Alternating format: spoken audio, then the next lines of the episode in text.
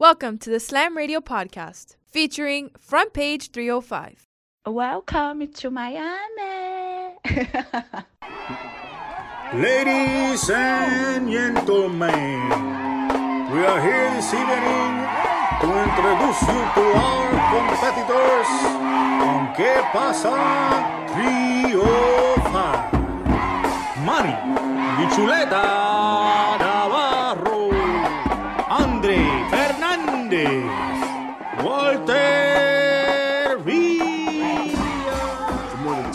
two. Dre, Walter. I start the show this week by saying, did the Marlins just screw things up for everyone else? That's the unfortunate opinion some are forming around the country after multiple players and coaches tested positive for the coronavirus over the first weekend of the season. Baseball postponed games in Miami and Philadelphia because of it. Have we reached a point in sports now because of what's happened with our baseball team that we need to reevaluate our principles and put sports on pause? Well, I don't know if we need to re- uh, evaluate the entire thing, but I think we do need to reevaluate just the fact that it seems like the sports that are trying to do this in a bubble environment seem to be pulling this off a little bit better. I mean, you look at the way the Marlins, you know, go on the road and all of a sudden either it took this with them from Miami or it originated in Atlanta, wherever it ended up happening. But the truth is, it's spreading around the major leagues now. And when you look at the NBA, there's a little, you know, I know they we had the Lou Williams incident, which uh, you know was on the, in the news, but more more often than not, you can contain. You have you know where everyone's at. They're being tested frequently. And look at you know you look at hockey, the same thing. A lot of the players have been tested now as they've come to the bubbles in Canada and MLS seems to be doing a good job with it as well in Orlando. So I wonder if that's the model that sports need to take. And now it's going to be obviously way more difficult when you look at football and the amount of players that are on rosters, the amount of coaches, and all of that. But I wonder if football has to take a long look at this and come up with some method of doing this in a more confined, more controllable environment where you can avoid, you know, an outbreak like this that can happen pretty much overnight the way it's happening. And also, I know we've talked about it off the podcast, but the way baseball is, the nature of baseball, of just playing every day, isn't you don't you don't get those results back right away. So a guy could have it three, four days, and you have no idea. And that's what's been happening now. Like the Marlins, unfortunately, now it's kind of looking a little bit bad for them. The fact that four guys tested positive and they went ahead and still played a game on Sunday. Then all of a sudden, the next day it balloons to 11, and we've seen how that you know continues to, to things continue to pop up. But uh, but just by nature, football might be able to maybe spread this out a little bit more since they're only playing once a week and maybe get a little better grip on everything. I don't really put this at the feet of the Marlins, though. I mean, this is the country's failing. And if you look at Korean baseball, not that I've been following Korean baseball that closely, but I think they've they've managed to play without a hitch. Uh, the Bundesliga, which is a fun word to say, and soccer all around. They've been, but so it's it's a problem here that this this country, without getting too political, because I know you guys don't want me to get political, but didn't take this seriously enough in the beginning and opened up, I think, too quickly because the original plan was to play baseball in Arizona and Florida, which would have been a great plan because there's all these stadiums where they use for spring training. So they could have done that whole thing without traveling all around the country. But because the virus really hit hard in Florida, really hit hard in Arizona, among other places, they were unable to do that. So I don't, I don't know, Manny. Maybe you you want to throw this at the feet of the Marlins. I just think the virus is No. everywhere in this country right now, not- especially. But Yeah, I'm not. I'm not blaming the Marlins per se. I think unfortunately the Marlins are a victim of circumstance in the sense that Miami right now is ground zero for this thing, and there's more cases than most places all around the world, and I think that's part of it. But yeah, like you said, the the Florida Arizona idea was one thing, but the players didn't want to do it when at the time they didn't know how long the season was going to be. But I think once you had, once you knew it was going to be 60 games and something you could manage a little better, and players weren't going to be away from everyone for as long as a normal length of a season, you probably should should have gone to those two site you know, that, that two site plan that would have been easier to control. Well, guys, I mean, I, the way I look at it is the, the Marlins are a victim of circumstance, and, and I started the segment by saying, did the Marlins just screw things up for everyone else? I, and, and I know some people are looking at it that way, like here we go, the Marlins, they're going to be the reasons why we don't have sports. But the reality is, baseball is going to move on with its season, right? They haven't canceled anything yet. It looks like they're uh, going to try to proceed with the way things are. And, um, you know, they expected to have guys who tested positive for coronavirus. The thing is, uh, baseball certainly needs to reevaluate its its formula here because let's let's retrace the steps. Right, Jorge Alfaro is the first guy who tests positive for the Marlins as far as uh, you know being pulled out of the lineup Friday opening day. The Marlins go out and they play two more games, and then Sunday, right before you know Jose Urena is supposed to start, three more guys, including Urena, get pulled uh, from the team. And we know from from science and what from people have been talking about that as soon as somebody you know tests positive and you've been in contact with them, you should go into quarantine. And and the way the NBA and other leagues have done it has been real simple. You you go into quarantine, you get you have to pass multiple tests, right? At least two tests that get negative. And you have to be in quarantine to sort of let time pass because you may get a false uh, negative for a test right away. And I think while the Marlins and baseball are conducting tests daily, uh, that's where the failure is. Like, in other words, if you're playing a game every single day, it's impossible to really tell who's infected and who isn't because again it takes time for those tests to play out and so the marlins just continue to operate the way baseball's rules have allowed them to which is hey you can get up you can play the next game as long as you, you get a negative test. I think that's where baseball has to reevaluate things and maybe that's where football can actually have some success because of the fact that you're not playing every day rather you're playing every week and i know the format that uh, you know college football's been discussing has been you know you get tested within 72 hours of the game. Now, the issue is the moment somebody tests positive, how many people were in contact with that person? And you know do you immediately sort of have to remove anybody who came into contact with them? Uh, that's the tricky part of all of this. Um, but i think the reason why the nba and the nhl and and even now mls even though they had some issues that they dealt with early on the, the, reason it's working comes back to one principal issue are players willing to sacrifice and be away from family and friends and be in a bubble environment? And baseball isn't. And football doesn't look like it's going to do it either, right? We've heard about college kids going back to campus and and NFL players, they go home to their girlfriends and wives or, or both of them, you know? So I, I think it's I think it's a scenario here that's really tricky and I don't want to get too you know nerdy and scientific but the bottom line is if you're in a bubble environment and you're giving up on life to be an athlete that's probably the only way this happens without a hitch because you could be like Lou Williams and, and just get the Jones to eat some chicken wings and go to attend a funeral um, and all that. But you, that's, you that's back, what I wanted. To, that's what I did every time I went to Scarlett's. Right, you ate chicken wings. I, I think. Uh, I think while while while you uh, while you can take off, you got to the NBA. I mean, Lou Williams is spending ten days in quarantine. They're not messing around. They're not risking any sort of opportunity for the infection to get inside of that bubble. Baseball's uh, testing protocols and everything else right now are very dangerous. And we heard Miguel Rojas and Dan uh, Don Mattingly talk about that on Sunday after they won. So yeah. it, it's just uh, until uh, you know you sort of get into that bubble atmosphere. I agree with you, Dre. I think, uh, and, and it's funny, Walter. You brought up the fact that baseball actually considered doing this, going to sort of a bubble atmosphere. That was the original plan, right? In Florida yeah. and Arizona, and then they scrapped it.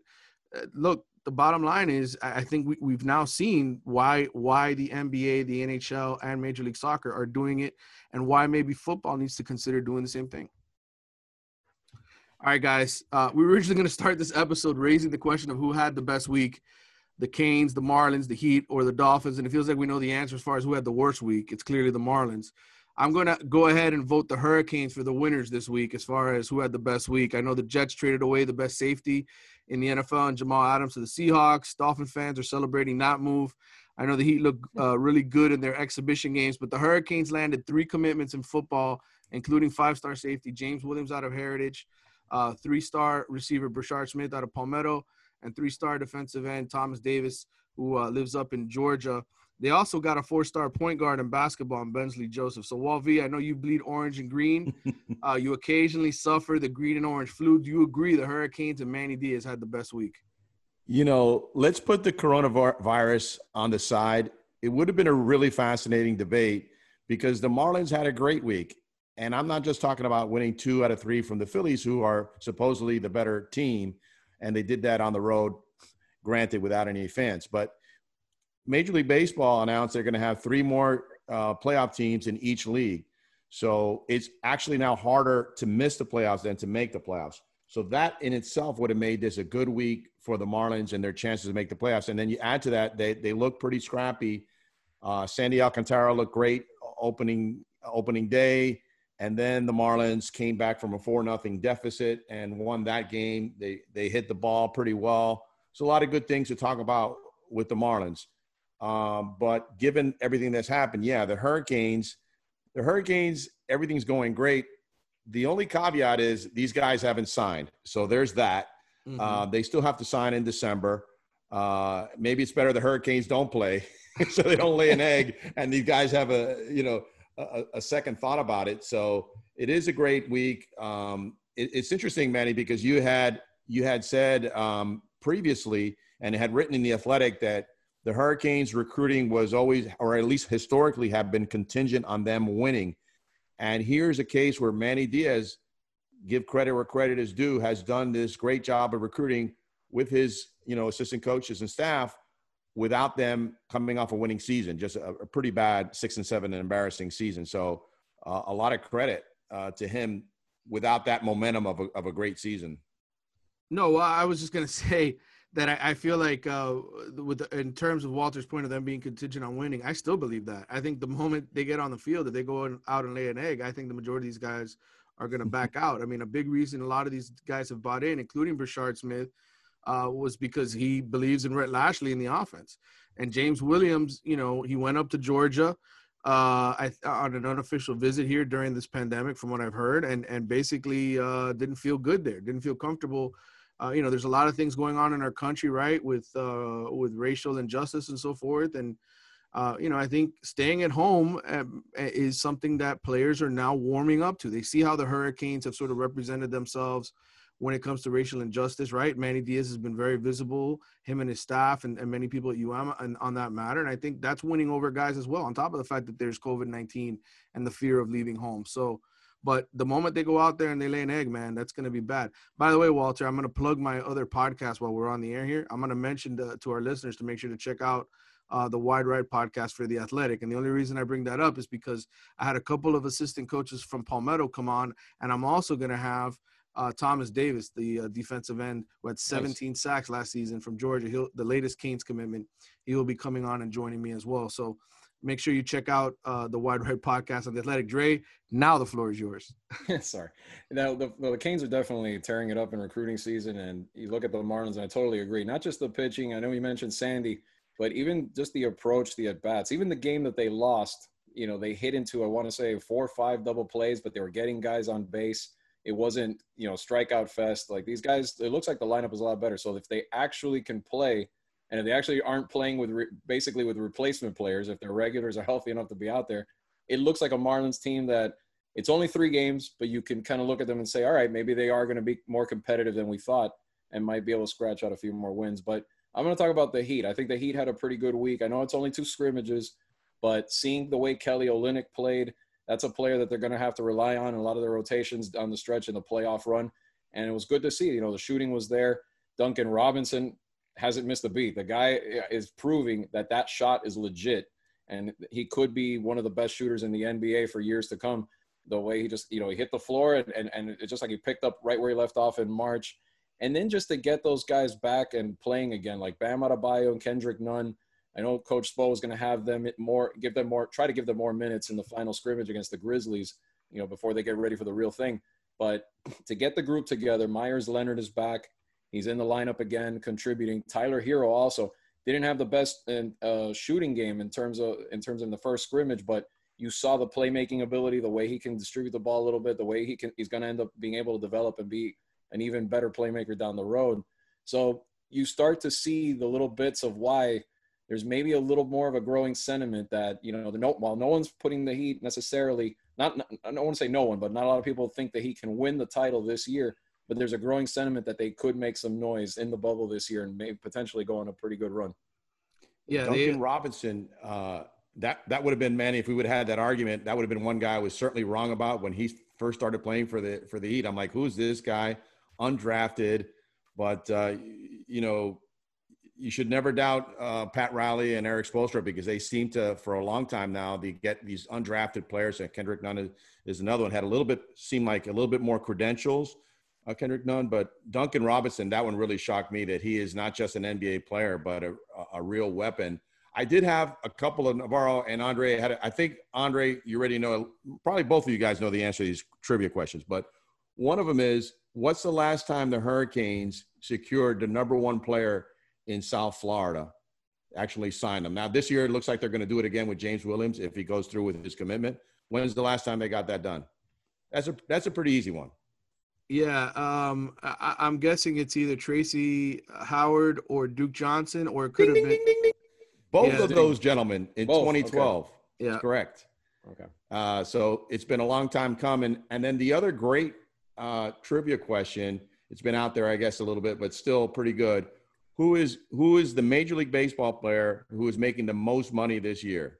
A guy who's not even playing and beloved, and I'm being very sarcastic by Marlins by the Marlins faithful. The Andre great knows Wei this In- one. The great Wei-Yin Chen, who's still making 22 million off the Marlins payroll. Isn't that incredible with, with, with Trout and some of these great players that Wei-Yin Chen is making the most money in the majors? It is crazy. It is absolutely crazy. Guys, uh, we're going to get to our next segment soon. Uh, a couple of notes uh, uh, piggybacking off of Andre. I did a uh, Miami Heat preview for the Athletic in terms of the restart. They obviously play their first game Saturday against the Denver Nuggets. Um, one thing to note, and and you mentioned Duncan Robinson, Miami went from being 21st in the league in three point shooting percentage last year. Walter shooting, uh, what was it, 30, uh, shade under 35%, to now leading the NBA in three point shooting percentage, 38%. And a lot of that is Robinson, who's shooting Yep. uh, close to a 45% clip. Couple of notes on how important three point shooting is for the Heat. They are 30 and 10 this season when they make at least 13 three pointers. Okay. That is 30 and 10 um, when they make 13 three pointers. That's their league average. And 27 and 5 when they shoot better than their league leading percentage. So when the three is falling for the Heat, they've got a really good chance of winning. You've got to watch here in the early going uh, of the playoffs. Can I ask you a question since you're the Hurricanes expert? Do the Hurricanes get Leonard Taylor? Do they get Tyreak Sapp? Your quick prediction on what how they Well- feel finish this uh, because I'm I'm definitely going to listen to your Wide Right podcast. I want to know the answers. Well, I had the uh, in my mailbag this week for the Athletic that ran on Saturday, where I answered some questions. Somebody asked me to predict. This was after James Williams committed. How how do you think they used the last six scholarships?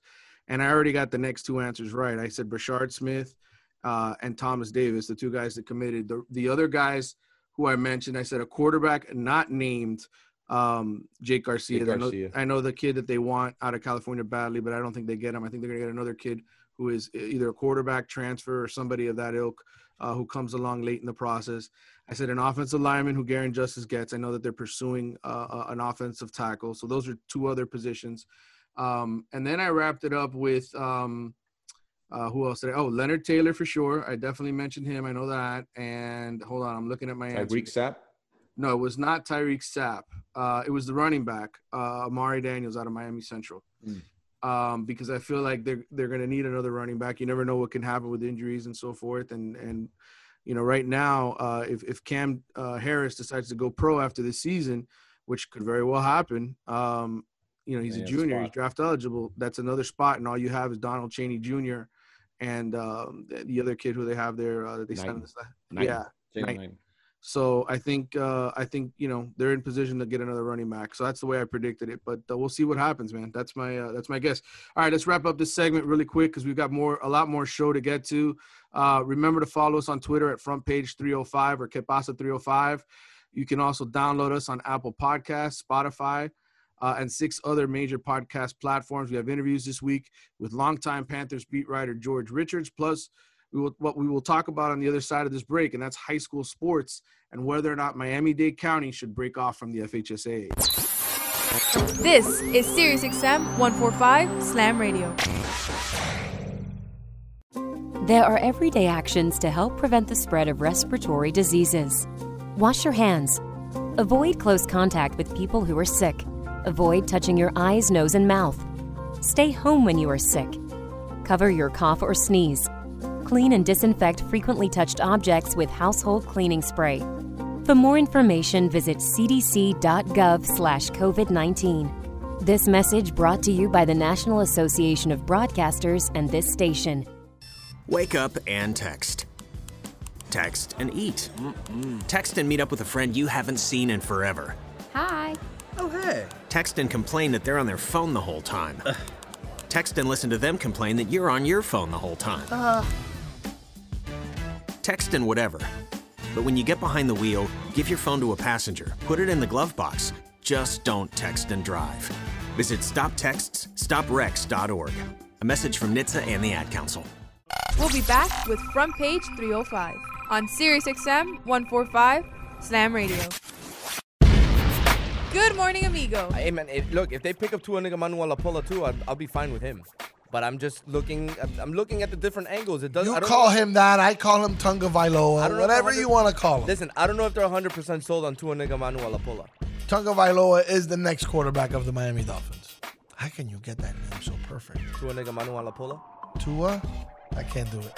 I'm done. Tunga Vailoa. Tua Nigga Manuel Apola. Tunga Vailoa. Tua Nigga Manuel Apola. Tunga Vailoa. Tua Nigga Manuel Apola. Tunga Vailoa. See? That sounds much better that way. Good morning, amigo. Weekdays from 7 to 11, only on SiriusXM 145 Slam Radio. I'm Andrew Saul, Commissioner of Social Security. I'm here to warn you about telephone scammers pretending to be government employees. Some of these scammers may say threatening things like you will be arrested if you don't make payments or provide personal information. Do not fall for these tricks. These calls are not from us. Real Social Security employees will never threaten you for information or money. If you receive a call like this, hang up. Never give the caller your personal information, like your Social Security number or bank account, or send money in any form cash, gift cards, wire transfers, or prepaid debit cards. Report the call to our law enforcement arm, the Office of the Inspector General, at oig.ssa.gov. Share this information with your friends and family.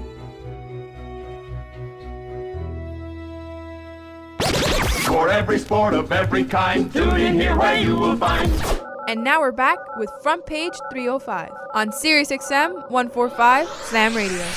Welcome back to the Front Page 305 podcast. I'm Manny Navarro, joined once again by Walter Villa and Andre Fernandez. I like the way you said that, by the way, Navarro. You put a little flash into that 305. I got to throw a little flash into it, baby. It's a 305. we got swag down here, man. I see that. A lot of sassiness, right? We got to bring him on the show one time, Mr. Sassiness. Oh, absolutely. Hey, um, so I teased this segment coming out of the last break about high school football and whether or not the Miami-Dade County Public Schools should bounce and say, "Screw you guys, we're better than everybody else, and we're gonna that, a, break was that a. Cartman? Screw you yeah, guys. it was a little, a little bit of a Cartman in there. Um, and we interviewed uh, Andre. We interviewed a couple of these guys. Mark Schusterman, who we've known for many, many years. He's now the co-athletic director at Riviera Prep. He's part of the board of directors with the FHSAA, and and you know that must-watch TV that we've had the last couple of weeks. Every time they have a meeting, and then All Dr. 17 hours of it. Right. And then Dr. Steve Gallon, who is a vice chair on the Miami Dade School Board, who we reached out to because he proposed the concept of breaking off from the FHSA. Now, look, in the end, we don't know if this was just a scare tactic, right, to get um, to get the FHSA to, to sort of renege on on the idea of we're going to start football July 27th and screw everybody else. That that idea looks like it's out the window. Uh, but basically, what happened to summarize what's happened in the last week, the FHSA made that initial decision, then went back on it, used the recommendations from the Sports Medical Advisory Committee, and decided that okay, we're going to delay the start of fall sports until August 24th. You can practice until then, but as far as affecting the state championships and when football must start, etc., that will be pushed down the road until actually August 17th. Um, but the 24th, I guess, is the date right now in mind. So they can change their mind before then and push it back further if they wanted to. Either way, the most interesting thing that came out of it to me was the fact that Dr. Gallon, who we interviewed, talked about the fact that, uh, you know, Miami Dade is considering breaking off. And, and basically what he told us, Dre, is the genie's out of the bottle, right? Yeah, I mean that's the thing, scare tactic or not. I mean, even as a scare tactic, I mean Schusterman himself told us it seems to have worked because it definitely got their attention. At least push it back a month.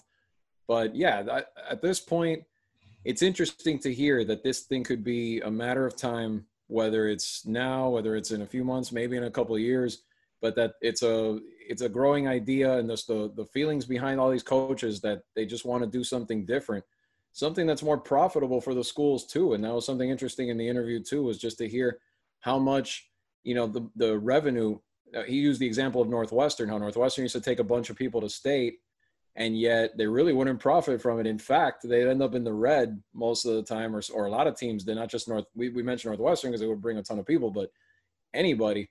And if you had your own association, you probably were, would even be able to draw some big name sponsors down here to invest that money and and really the money would go more toward the kids toward the the schools toward the athletic programs and you'd really see a benefit not just now in terms of safety this is the primary issue now but in the long run is this a better move for the high schools for the Dade County School Board to to consider when you look at the long term benefit for for their athletic programs all right. Well, why don't we listen uh, to uh, some clips here of our interview with Dr. Steve Gallon and what it would take for Dade County to break off from the FHSAA. So, Dr. Gallon, my first two questions to you are how can Miami Dade Public Schools go about withdrawing from the FHSAA? Can you take us through the steps to get to that point, how long it might take, etc.? And then number two, are these proposed measures being taken for uh, a short term or long term perspective? In other words, um, the item you put forth for discussion on August 12th, is it solely meant to last until maybe we find a cure for this virus or life gets back to normal in some way? Um, I wouldn't describe it as an either or, it's possibly a both and. Uh, okay. As you are aware, this is a, a, proposal that will be presented to my colleagues on the board, which will require us to take uh, action as a collective board. Uh, what we have come to a, a, point is that we're actually having this discussion.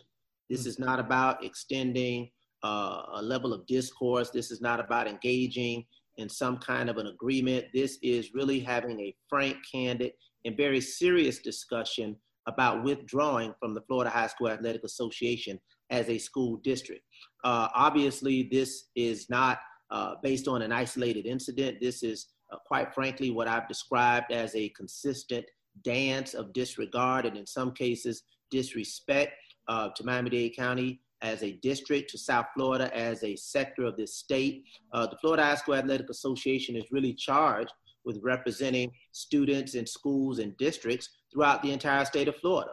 But what we found through this 10 to 5 vote is what I perceived and what many have concluded was a total dismiss, dismissal of what's happening in South Florida with respect to the health, the safety, the welfare, and the competitive opportunities for our students. And to the extent that we've come to this particular point, uh, and again, you indicated they went against the advice of their own science medical advisory committee.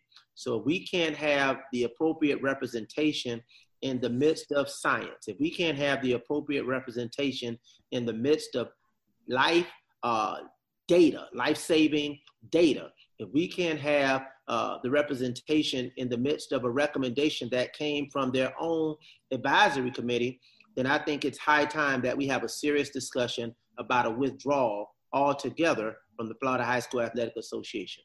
And this may be something that is temporary, this may be something that is permanent, but obviously this is something that we will be discussing at the school board meeting, and I will be proffering an item that will call for a vote of some sort of action that will be beneficial to our students, our community, and our schools. Uh, Dr. Gallon, before Andre asks you his question, just in terms of the steps, how would how would that process take? I mean, is that something you guys would vote on on August 12th? Um, I mean, how does that normally sort of go about, you know, the, the process, just so that our, our listeners can understand? Yeah. Because you know, uh, sometimes people hear a date and they think, oh, that's it, August 12th, it's over. but I, but I, we know from covering this that this stuff always takes a little while longer, usually. Yeah, obviously, uh, I'm part of an elected board, elected uh, by the people in my community, but representing students from Florida City to County Line Road. I have eight other colleagues that also uh, represent their various uh, stakeholder groups and communities. So once we take action as a board, we provide direction to the superintendent to operationalize our positions. So if we make a recommendation, then they obviously have to uh, work with our attorneys, work within the framework of, of Florida statute and related uh, procedural uh, operations. We have to obviously give deference to input uh, from relevant stakeholders, be it coaches, athletic directors, community stakeholders, and relative partners. Uh, there is a process, so you're absolutely right. It doesn't happen immediately, but once the board makes a determination regarding a course of action, that course of action occurs and we start to move forward. Obviously, the, the number one question is withdraw to what? Uh, obviously, we've had some discussions uh, relative to a new entity that can be the umbrella for South Florida high school athletics overall. You have the powerhouses here with Miami Dade, Broward, Palm Beach. You, I've also received communications from other uh, representatives from school districts uh, in, in other parts of, of Florida, Central Florida and Northern Florida, who were uh, totally miffed at this particular decision that did not give any deference, did not give any contemplation, and did not, quite frankly, have any compassion for what we're facing with respect to the high rates of COVID 19 in our respective communities. All right, so we just heard what uh, Dr. Gallon had to say. Walter, uh, you were in on the interview with uh, Mr. Schusterman, Coach uh, Mark Schusterman, who was at Gulliver Prep for many, many years, and now he's part of the FHSAA's board of directors. Our conversation was primarily about what the FHSA is going to do next. Uh, it's pretty clear that Schusterman is all about the safety and health of uh, student athletes, coaches, teachers, everybody involved. Uh, I know that he's got sort of a rival there on the FHSA board of directors, uh, a coach out of uh, Wewahitchka, right? Is that how we pronounce You it? it. I finally yeah. nailed it. Out of like Uh, the six times you didn't nail it off off this podcast. Right. Um, and and so he's got a rival up there who's like, hey, we want to start football uh, on you know on time. And I understand there's other parts of the state that aren't dealing with really really high COVID numbers, but uh, Schusterman's got a point uh, in terms of fighting for what he wants. Well, Coach, we wanted to talk to you a little bit about just what's going on. I mean, the FHSAA, you know, initially, I know, decided to not, you know, delay the start of the football season despite the recommendations from the committee saying that it would probably be more prudent to do that right now. But yesterday, on, on Thursday, there was a the emergency meeting, and looks like a decision was made to to actually push it back to, I believe, August 24th is the date. Um, Yes. I guess tell us a little bit about just you know the meeting yesterday and, and the decision to do that and just is that it kind of just it doesn't seem still like enough time just the way that you know the, the situation we're in right now the cases are still so high around the state especially in south florida but um how much of how much does that help to at least get that month you know to to get a little bit of that that cushion to be able to you know hopefully between now and then the situation maybe improves a little bit and you're able to at least start putting in you know some guidelines in place to be able to start trying to get toward a season The, the, the thought there is number one, to delay and see what transpires. Hmm. Let's, let's see what grows. Um, let's see what statistics, statistics come out. I mean, we're in a situation where Florida, well, remember a month ago, it was Dade, Broward, Palm Beach County. Now it has moved across the state. There are seven um, counties in, Dade, in uh, Florida which are in the top 50 in the United States in in uh, COVID exposure. So you're talking about where once we were looking at South Florida, the virus doesn't worry about geography. It's it's moving all over the state. Yeah, and, and you mentioned that too because you know some people think, oh, in the major metro- metropolitan areas like Miami, but you pointed out, I think in the first meeting that I think it was Escambia County, like some of the rural areas have been hit hard as well. So this is something that's affecting whether you're in a rural area of the state or if you're like us, like we live in like a major metropolitan area like Miami, isn't it? Oh yes, no, it, it's moving throughout the state. The numbers, especially in the last month, have, have been uh, multiplying at a very quick rate. What grabbed you most about the interview with him? You, you were part of that with me and Andre. Well, guys, I, I Manny, with you, I, I get the sense you want anarchy. I get the sense you were interested in this breakup of uh, the FHSA and South Florida teams doing their own thing. I am against that, just because I think th- and I think Schusterman agree with me when I, at least what he told me when I posed the question. Um, I, I think that I think the South Florida teams would lose a lot if if you were to break off from the rest of the state and not have a state championship anymore, not be able to test themselves against the best teams from the Central Florida area, from North Florida. I still think that's a cool thing. We grew up on the state championships, and I think look, they're using they're they're exercising their muscle here and getting better financial terms, and I'm all for that. But in the end, I would like there still to be a state championship and not just South Florida doing its own thing.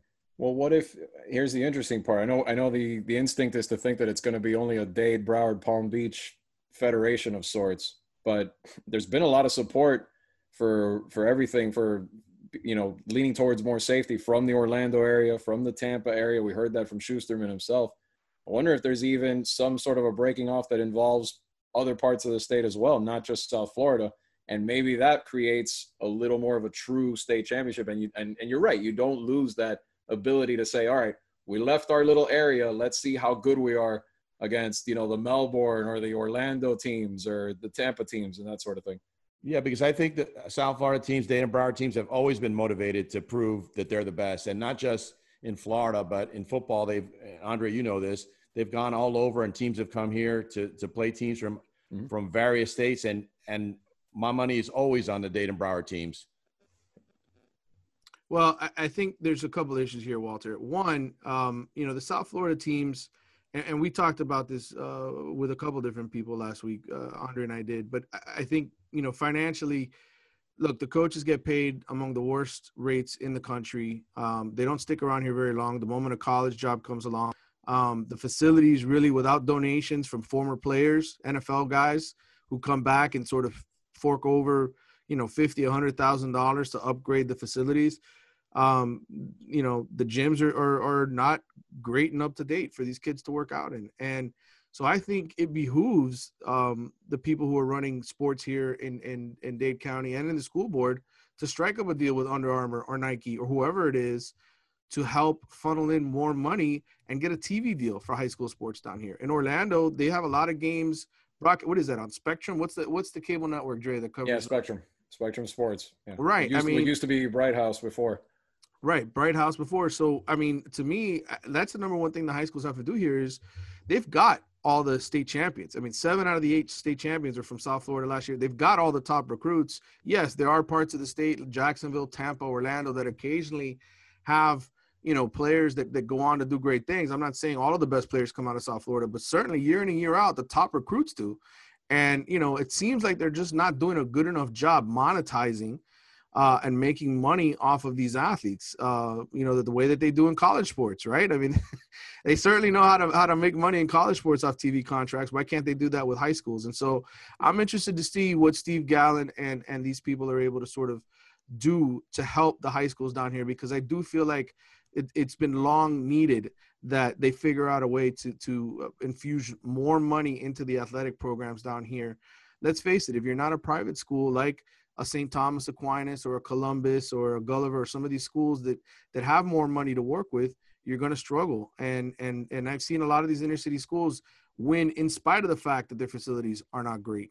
Dre, agree or disagree with that? Oh, I, absolutely. I mean, I, have lost count how many people I've talked to that have said how much money you could get out of out of having you know some sort of live streaming consistently here, where weekly you bring in the best games and people will watch. I think there's a market for that. I mean, it's pretty ridiculous that year in and year out, the last I don't know how many it's been now, in seven, eight years, all the teams from down here are winning the championships, and no one can watch the state tournament on TV anymore because the contract is up there, and you're only being able to see you know, through Spectrum up in Central Florida and maybe North Florida, some parts of North Florida. But down here, the Tri County area can't even see their teams win state championships.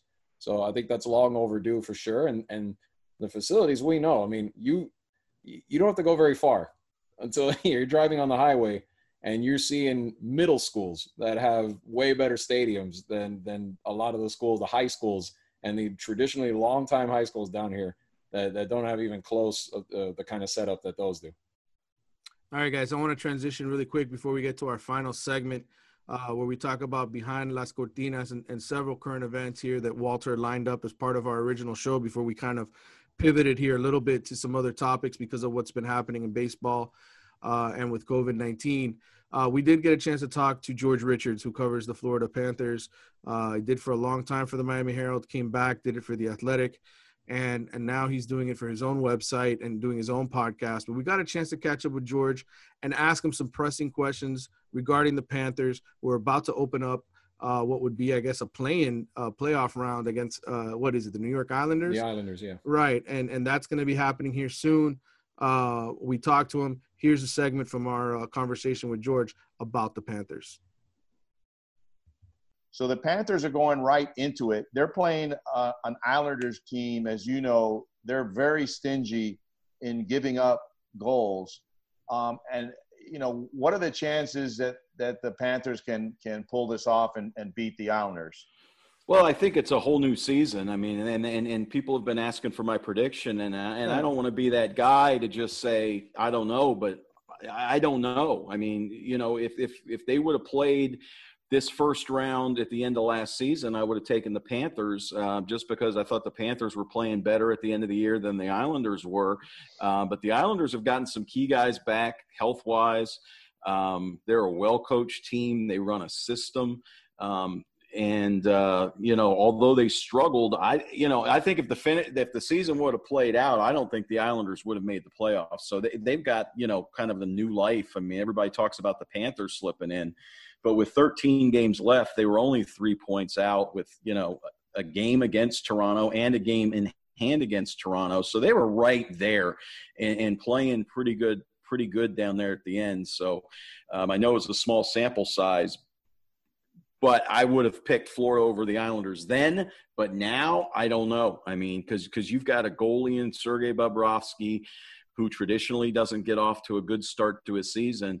And guess what? This is the start to a season because they've been off for four months. This is like this is a whole new season. What happened last year, I don't think even really matters for the Boston Bruins, for the Tampa Bay Lightning, or for the Florida Panthers. So um, it's going to be very interesting to see how these teams react when they get on the ice and have to play someone because they got one preseason game. They're playing an exhibition against Tampa Bay, and then boom, their season's on the line three days later. So, um, in, in a short series against a, a very talented and determined team, and like you said, they don't give up a lot of goals.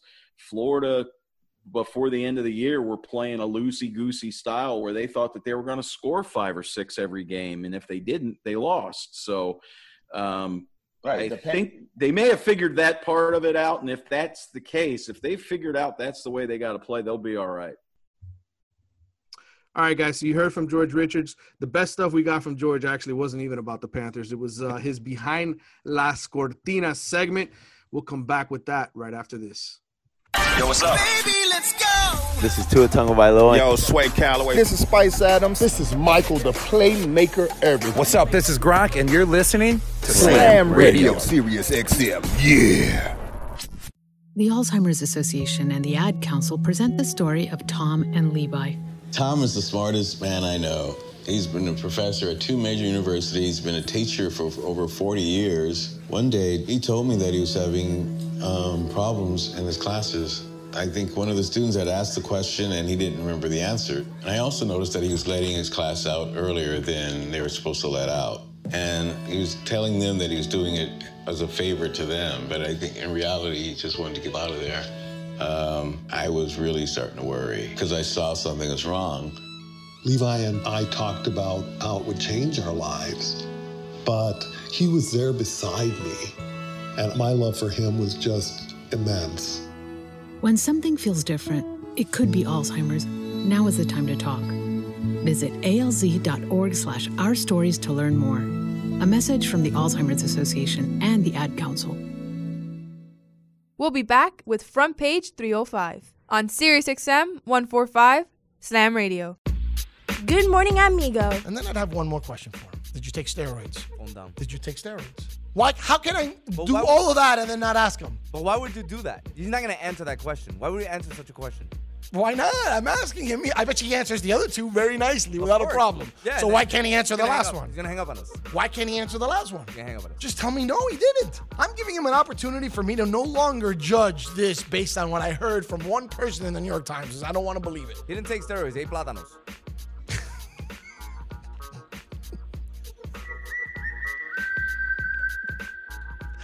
Good morning, amigo. Weekdays, 7 to 11, only on SiriusXM 145 Slam Radio.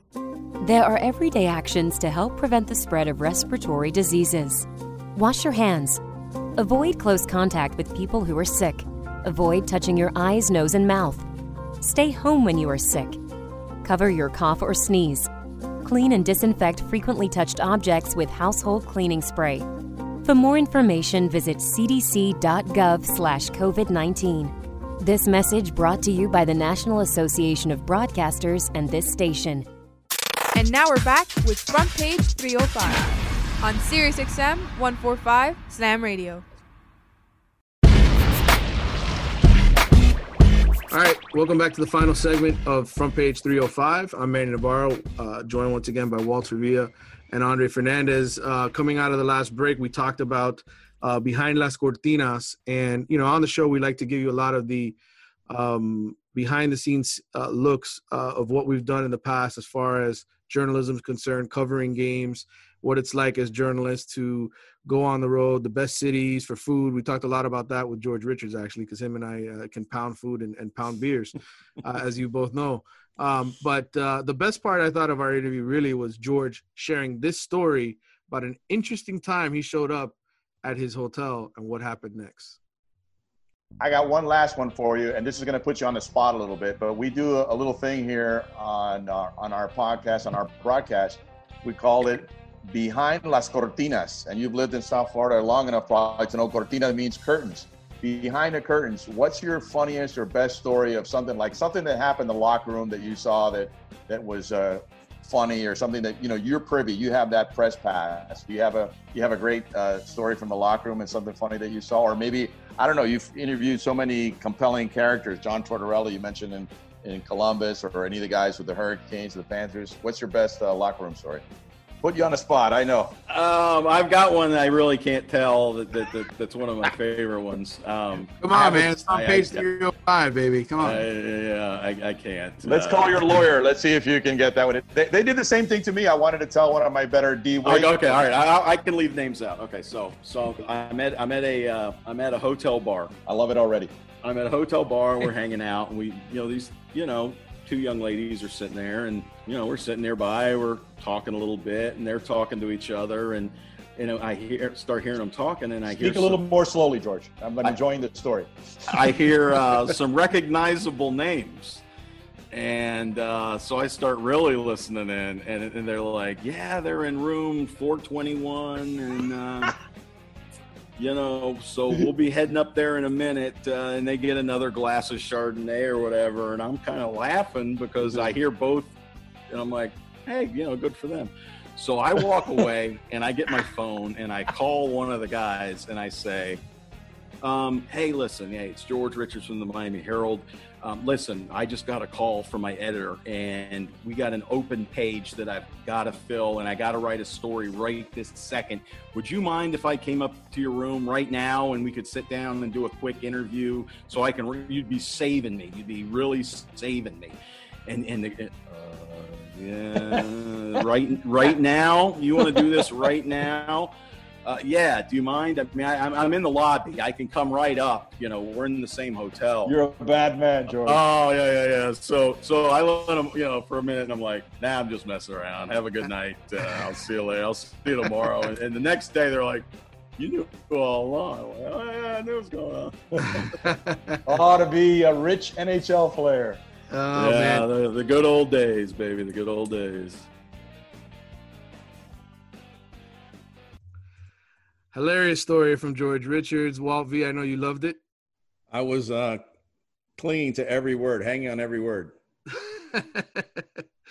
Uh, a lot of fun uh, catching up with George Richards. Be sure, uh, this is my, my reminder to tell you that to uh, go to um, front page 305 on Twitter and on Que Pasa 305 on Twitter to, to uh, find our links to our segments and everything that we do on the podcast. Um, all right, now we're going to wrap up the show with what originally was part of Walter's script, and that's in the news. Uh, we're going to talk about some of the many things that are sort of Should have a jingle in the news. I in know. the Maybe news, maybe I can. Well, that's your job. You're the jingle guy. Maybe I can create it post uh, production. See, that's an Andre that always makes me laugh with his uh, offbeat right. stuff. All right, I'm gonna I'm gonna go through several issues here. You guys spit out your thoughts as as they come to you. LeBron says the Black Lives Matter movement is not a movement; it's a lifestyle. Walt V. I'm gonna LeBron, one of my favorite players, but I'm gonna disagree with him here because he's talking about being black is is how you he says you wake up and every day. But I think the Black Lives Matter. There were a lot of white people on there, a lot of people of all uh, pigmentations, shall we say. So I, I think it is a movement. I'll disagree with uh, brother LeBron on this one.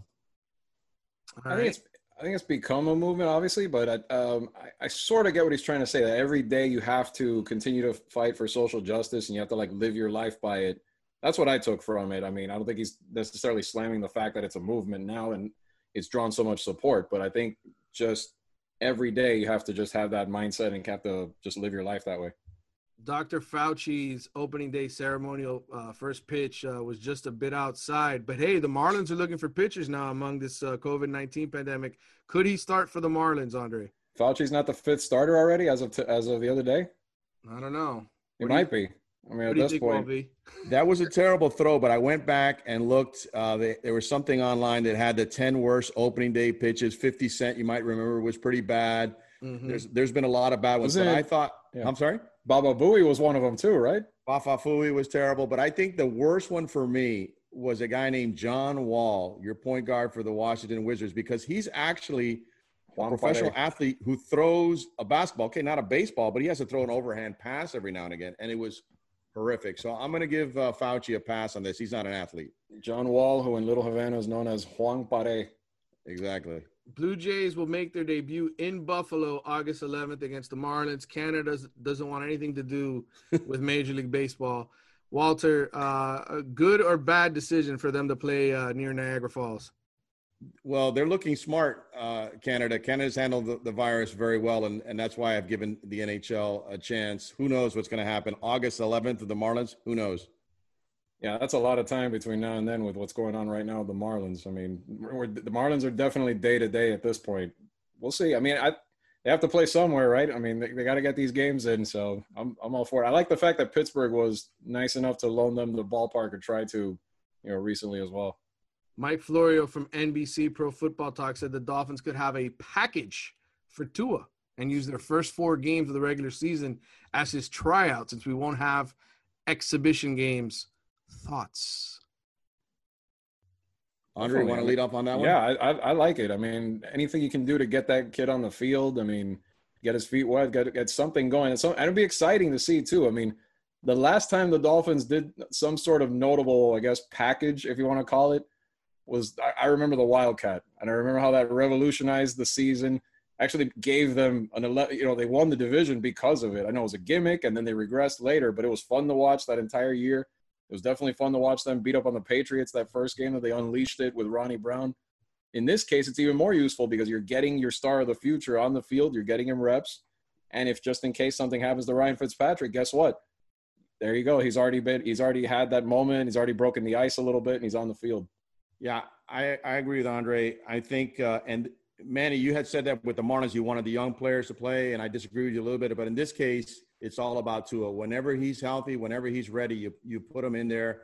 Maybe you start with with a, a couple of uh, series, and then, but I'm going to him as quickly as possible. I'm, I have a package for Tua. It's called 2021. All right. NHL.com ranks God. Mike Sullivan of the Penguins, the number one coach in the league, and Joel Quenneville. Quenneville? Quenneville. Quenneville of the Panthers, number two. That tells you how much I pay I, I attention. can tell to. Walter and I are gonna have to carry the hockey Y- conversations y- here. certainly, we're gonna have to get uh, our, our buddy George Richards on here every week to talk about them. Uh, Joe Quenneville of the Panthers, number two. Do they know something I don't? I mean, I know this dude's a Hall of Famer, but uh, aren't the Panthers in 12th place? Well, now it's proving time right now. Uh, if if he can pull a miracle this year, then he deserves that. So we shall see. Yeah, I think TBA also. We don't we know we know his reputation, but like Walter said, I mean, go, go on a little bit of a playoff run here before we start anointing him coach of the year. It was just an exhibition game, but Alyssa Nakken of the San Francisco Giants became the first woman in the 144 year history of the majors to be an on field coach as she coached first base. So it was not Melissa Artiago. Dre, your thoughts? Very very sad for Melissa that she didn't get that opportunity. But no, I like it. I mean, exhibition. Who cares? Uh, you get this out. I'm sure there's going to be. This is the start, and there's going to be more. And it's just in sports in general. Like I like seeing Becky Hammond coaching the Spurs. You know, seeing that. You know, Good just point. just to move forward and that sort of thing. So I, I I liked it. I love seeing that. Melissa Artiaga, but also Judy Irwin. We can nominate Kelly Sacco. There's a there's a few women in South Florida who uh, we Yeah. nominate for that. A lot of great Dade softball players. Cooper Manning's son, Arch. Is that right? Archie? It's not Archie. It's Arch. It's just Arch. Arch. Arch. gotta be wow. different. Is a star high school QB as a sophomore, 6'3", 190 through 34 touchdowns as a freshman. Uh, should they uh, already the NFL be planning for him to be the next number one pick, or what's the deal? I mean, the bloodlines there are really strong. With, uh, I mean, who's got stronger bloodlines than Archie Manning? Maybe Rick Barry, when had four kids going to the NBA. Uh, you got to like uh, the kids' chances. Why, why, am I thinking of that Family Guy skit when um, there was like Peyton uh, threw uh, th- no Eli threw three touchdowns. Well, Peyton threw four. Well, Cooper got a new credit card. All right, the NHL 2021 expansion team was awarded to Seattle, and they came up with a nickname. It's called the Kraken. I love it.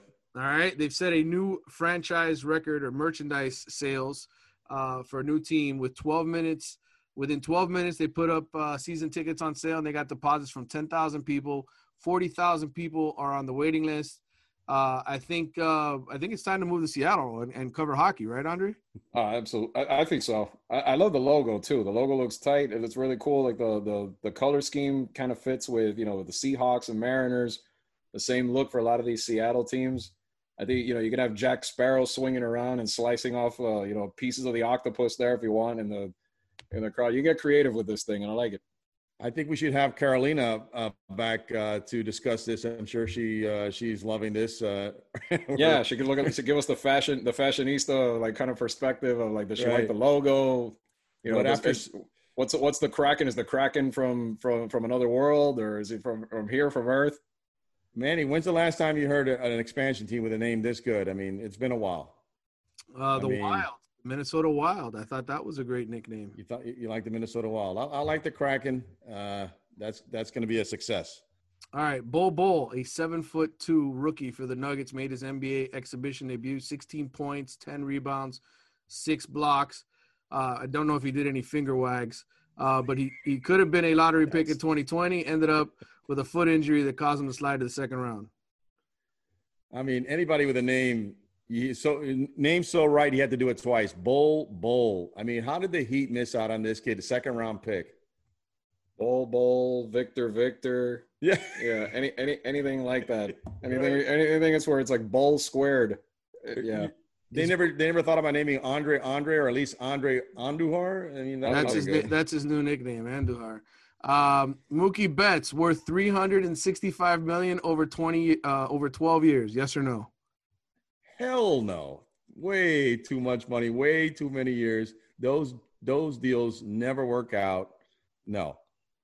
Yeah, well that that's the whole segment. I think we even had a segment on that last time about no one should be paid for 10, 12 years at this point. Is he if you're going to give it to one of them, he's in that pantheon with Trout and Harper and Machado. Yes, but yeah, just that we've established that that kind of a time frame it's kind of ridiculous because you know guys are going to break down before that that uh, contract is up way before.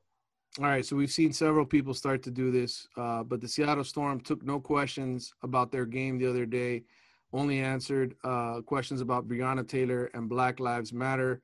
I understand the NBA is trying to push, uh, and the WNBA is trying to push the the important racial issues to the forefront, but at what point do does the league step in and say, hey, uh, you, you, also got writers and reporters and people in the media trying to do their job? Or is it a smart thing that they're doing?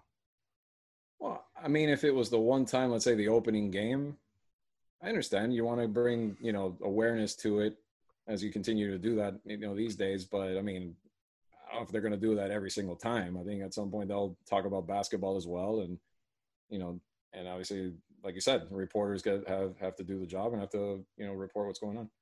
Manny, I was actually watching that game. Uh, one of the maybe one of the few, but I watched about three WNBA games this this past weekend, and I'm definitely in favor of the movement. It's long past time, the Black Lives Matter movement, but it did hit me as over the top. It was it was hitting you over the head like a sledgehammer, and like Andre says, let's see if it if uh, they dial it down a bit I think it's a it's a it's a worthy cause, but you have a you have you run the risk of people just changing the channel and just hitting them so over the head with this topic that it's a bit much. All right, that's going to wrap it up for this week's episode. Andre, Walt V, thanks for being a part of it. Front page 305 will be back soon. The views and opinions expressed on Front Page 305 are entirely those of the host, guests, and callers and do not necessarily reflect the opinions of Slam Radio.